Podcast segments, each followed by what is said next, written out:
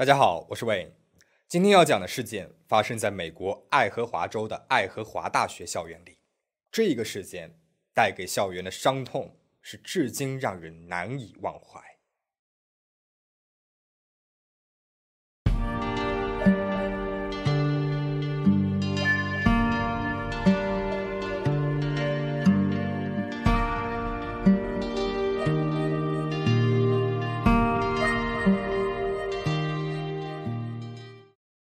一九九一年十月一日，这一天是万圣节，爱荷华州迎来了初冬的第一场雨夹雪。爱荷华大学校园里，一个穿着褐色长外套、个头不高的亚裔男子，急匆匆地走过了范艾伦大楼的狭窄走廊。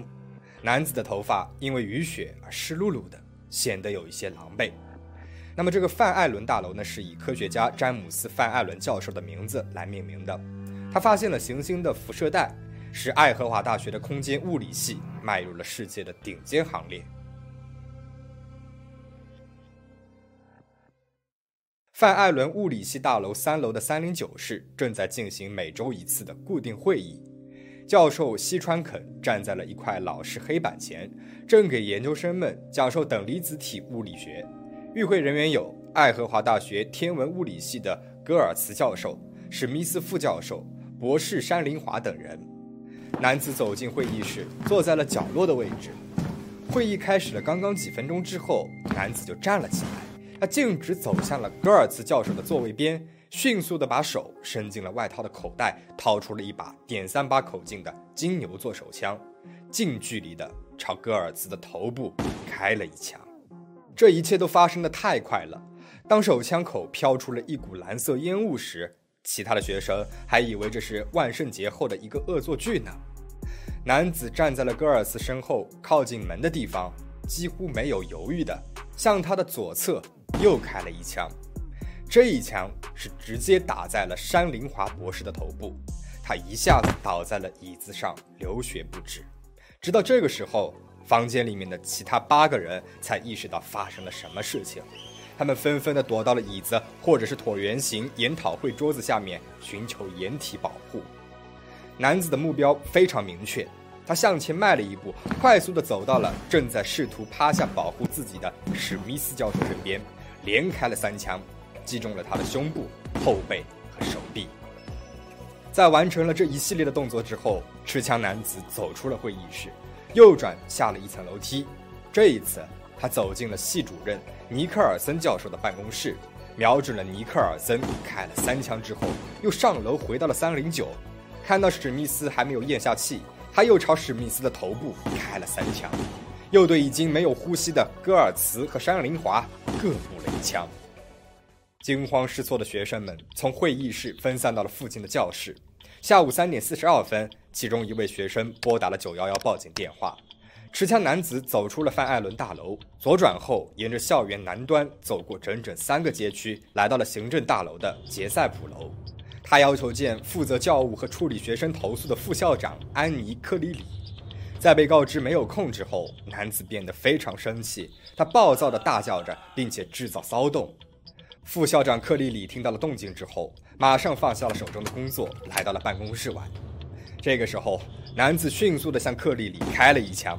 子弹飞速地穿过了他的左鼻孔，随后男子又转过身开了一枪，击中了在办公室外临时工作的二十三岁菲律宾裔美国学生米娅的嘴。下午三点四十三分，警察接到了报警电话之后，仅仅一分钟之内就赶到了现场，也就是枪击最先发生的范艾伦大楼。但是为时已晚，此时的凶手又向亨特校长的办公室走去。但是校长当天正在俄亥俄州观看橄榄球比赛，扑空了的凶手离开了校长室，上楼找了一间空教室，平静地朝自己的右太阳穴开了一枪，结束了自己的生命。这是他二十分钟之内开的第十六枪了，也是最后一枪。确认凶手的身份并没有花太长的时间，现场的目击证人证实，凶手是就读于爱荷华大学天文物理系的博士卢刚。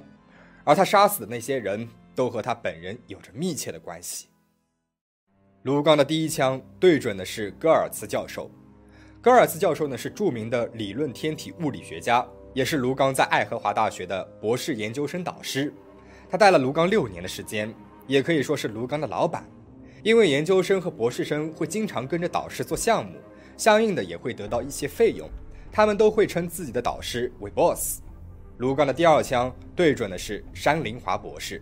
山林华和卢刚一起在戈尔茨教授手下学习，和卢刚也是同一届博士毕业的。第三个遇害者史密斯副教授是卢刚的博士生导师助理，而第四个遇害者是系主任尼克尔森教授。接着呢是副校长安妮克利里。克利里负责的是学校的教务和处理学生投诉，最后的是副校长办公室外的临时工作人员，也是这次事件里面唯一的幸存者。看起来这是一次有预谋、有选择性的杀人事件。那卢刚他为什么会要对自己的导师以及自己的同窗痛下杀手呢？卢刚出生于一九六三年的中国北京。他的母亲是医院诊所的一名医生，而父亲呢是一家汽车零部件企业的职员。卢刚是家里面唯一的儿子，上面还有两个姐姐。初中的时候，卢刚在数学和物理方面的天赋逐渐显露。高中时期，他获得了无数的全国奖项，凭借着在物理上的傲人成绩，被北京大学录取。一九八五年。二十二岁的卢刚从北大毕业后，参加了由诺贝尔物理学奖得主李政道主持的中美物理学交流计划考试，获得了公费去美国攻读博士学位的机会。卢刚来到了美国爱荷华大学的天文物理系。刚到美国的时候，卢刚斗志昂扬，一心要在学术上有所建树。他曾经写信给姐姐说：“我们的家庭只是一个普通的家庭。”从来没有权力和金钱，所以我们必须通过自己的努力来获得成功。卢刚一边攻读博士课程，一边在物理系做助教，一个学年呢是九个月。卢刚在一个学年里面做助教的收入大概是一点二万美元，而这样的收入在美国啊，只能算是能够勉强的维持生活。到了一九八七年年底，卢刚的心态似乎发生了变化。玛格丽特曾经在爱荷华大学国际教育办公室工作。他回忆说，卢刚曾经在1987年前后找到他，要求把他的助教方向转到经济管理上。那么这样的话，他就能够有更多的收入了。但是玛格丽特告诉卢刚，这样做是非常困难的，因为商学院那里啊，不像物理系那样需要助教，因此拒绝了他的助学金和教学工作的请求。而这其实不是卢刚第一次想要从事物理学之外的工作了。之前在国内的时候，他也曾经向北大提出过想要转到电子和计算机工程系，但是也都被拒绝了。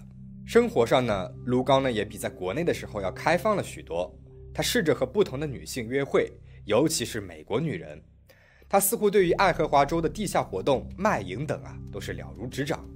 有一次假期，卢刚去拉斯维加斯旅行，回来之后给大家看照片的时候。发现有一张照片，上面有一个歌舞女郎坐在了他的腿上。卢刚呢还向室友们炫耀，这些女孩只需要九十美元就够了。但是也有人说，当时其实是卢刚想用九十美元来招妓，但是被妓女给拒绝了。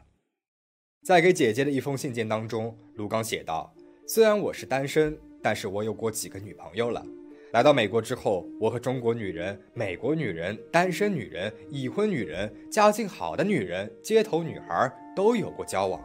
但是，曾经和卢刚做过一段时间室友的赤同学却认为，这些话存在着很多的幻想和夸大的成分，因为做室友期间，他都没有见过卢刚带女性回家。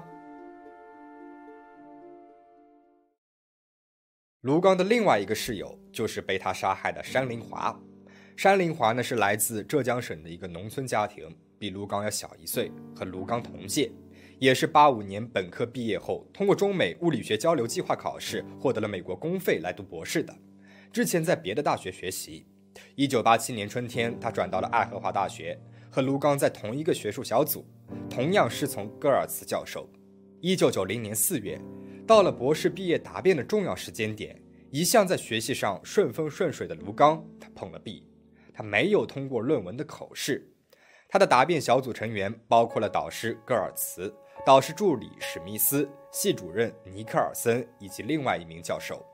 答辩当中，卢刚没有回答出教授们给的问题，被判定博士口试不及格。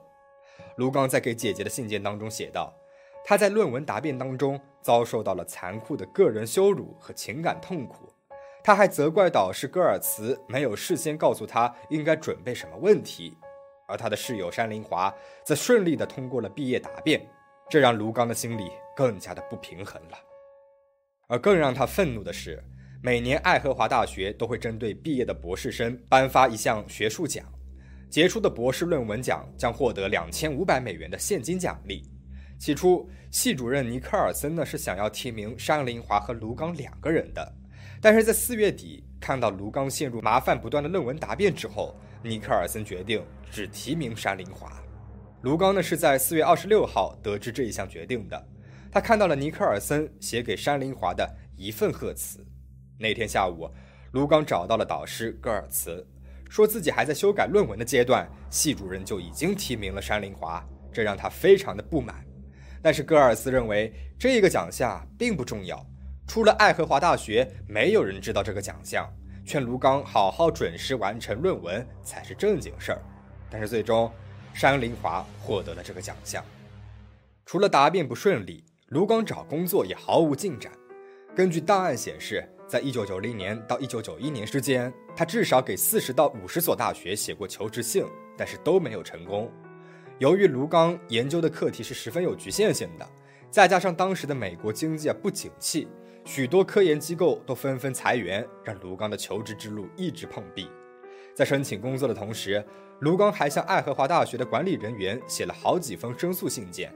在信件当中，他慷慨激昂地表示，尼克尔森教授在奖项提名截止日期之前就选择了山林华，而把自己给剔除了，这十分的不公平。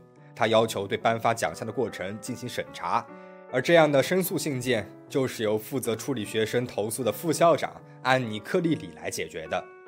克利里已经和卢刚通过邮件沟通了一个多月的时间了，那么他觉得物理天文系啊并没有做错。这显然不是卢刚想要的结果。他认为副校长安妮·克里里也参与了这场针对他的阴谋，这让他觉得更加的愤怒了。所以他决定报复所有对他不公平的人。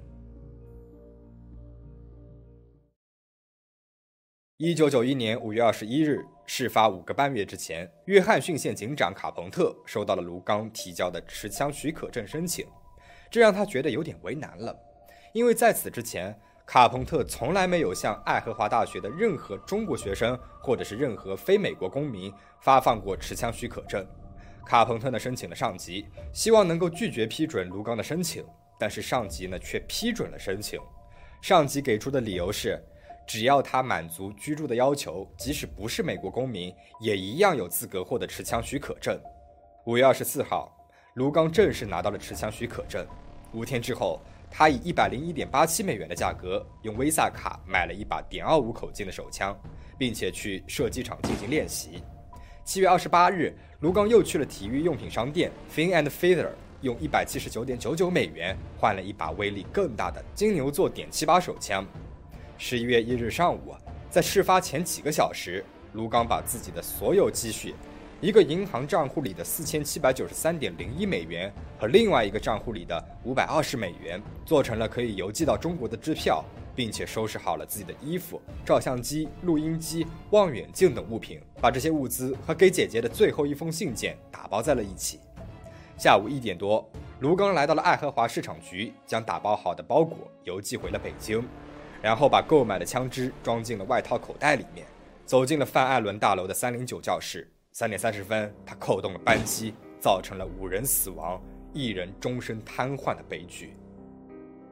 在给姐姐的最后一封信件当中，卢刚用英文留下了他留给世界最后的一句话：“我死活咽不下这口气。你知道我这一生正直不阿，最讨厌溜须拍马的小人和自以为是的脏官了。我早就有这个意思了，但是一直忍耐到拿到博士学位，这是全家人的风光。”你不要过度的悲伤，至少我找到了几个贴背的人来给我陪葬。关于卢刚的杀人动机，警方并没有正式的结论。他在生前分别给《纽约时报》《洛城时报》《芝加哥论坛报》以及当地电视台寄了英文的声明。这些声明当中，他说自己的导师流寇迟发他的论文以及帮助求职的介绍信。山林华的毕业和荣誉的获得都是因为教授的袒护，而自己呢则受到了不公平对待，多方申诉无果，所以他把这些归罪于山林华以及他的教授和学校领导人。这或许就是他的杀人动机了。而值得一提的是，在枪击事件发生后的第三天，副校长安妮·克里里的家人通过媒体发表了一封给卢刚家人的公开信，信中追忆了安妮的成就，并且以宽容的态度，希望能够分担彼此的悲伤。二零一六年，事件发生二十五年之后，一位在爱荷华大学商学院就读的中国留学生在社交网站上留言说：“这学期我这么认真的学习。”如果学校还是让我挂科了，就让教授们体会一下当年卢刚的恐惧。结果他就被大学给开除了学籍，并且被要求离开美国。可见卢刚事件所带来的恐惧和伤痛是多么的深远。事件到这边结束了。关于卢刚的性格，他的大部分同学都说他是十分自私小气的人，又攻击性很强，让人下不了台。卢刚的一个室友说，夏天天气热。卢刚睡在客厅，并且把冰箱打开了一整夜，根本就不会顾别人放在冰箱里面的东西会不会馊掉。而有一次，卢刚和物理系的其他几个中国同学出去玩，大家呢平摊车费和油费，而卢刚呢还要把自己带去的饮料和一包薯片也算在平摊费里面。而那包薯片是他之前买来自己吃的，以及在一次系里面组织的捐款里，卢刚只捐了一分钱。长此以往。卢刚渐渐在同学里面不受欢迎了，越来越孤僻。他的一个同学说，他是个思考问题的方式与一般人截然不同的人，凡事呢都要想到阴暗面，喜欢走极端。而和卢刚不同，山林华他随和、谦虚、热情。虽然说比卢刚晚两年入校，却迅速的赢得了同学和导师的好感。而山林华的这些特质，在卢刚的眼里面，却是一个圆滑世故的小人。这起事件在网上的争议呢也是比较大的，大部分人都认为卢刚是一个偏执的怪物，是一个疯子，但是也有一小部分人却对他的行为表示理解，对他的处境表示同情。他们认为导师迟迟不通过他的论文是故意的，因为在之前卢刚的一项研究成果推翻了导师的理论，这引起了导师的极大不满。而至于为什么山林华却得到了导师的偏爱？有人认为是因为山林华知道导师需要什么，喜欢什么，研究上呢会经常跟着导师的路走，不像卢刚经常是背道而驰，最后甚至连博士的论文都是几乎在没有导师的指导之下完成的。而这里面又牵扯到了美国学术环境对中国学生的歧视、中国留学生和美国社会的融合问题等等。那么有兴趣的小伙伴可以去网络上搜索这次事件。相关分析的资料有很多，这里呢就不展开讲了。对于卢刚到底有没有遭受到不公平的对待，由于当事人都在现场遇害了，我觉得是很难说清楚的。但是，不管有没有，这都不是他朝六个人开枪，酿成六个家庭悲剧的理由啊。那么，对于这起事件，你是怎么看的呢？欢迎在评论区说说你的看法。如果你喜欢这期影片的话，欢迎订阅我的频道。每周我都为大家带来精彩的故事。最后，请大家保持警惕，保持安全。我们下期再见。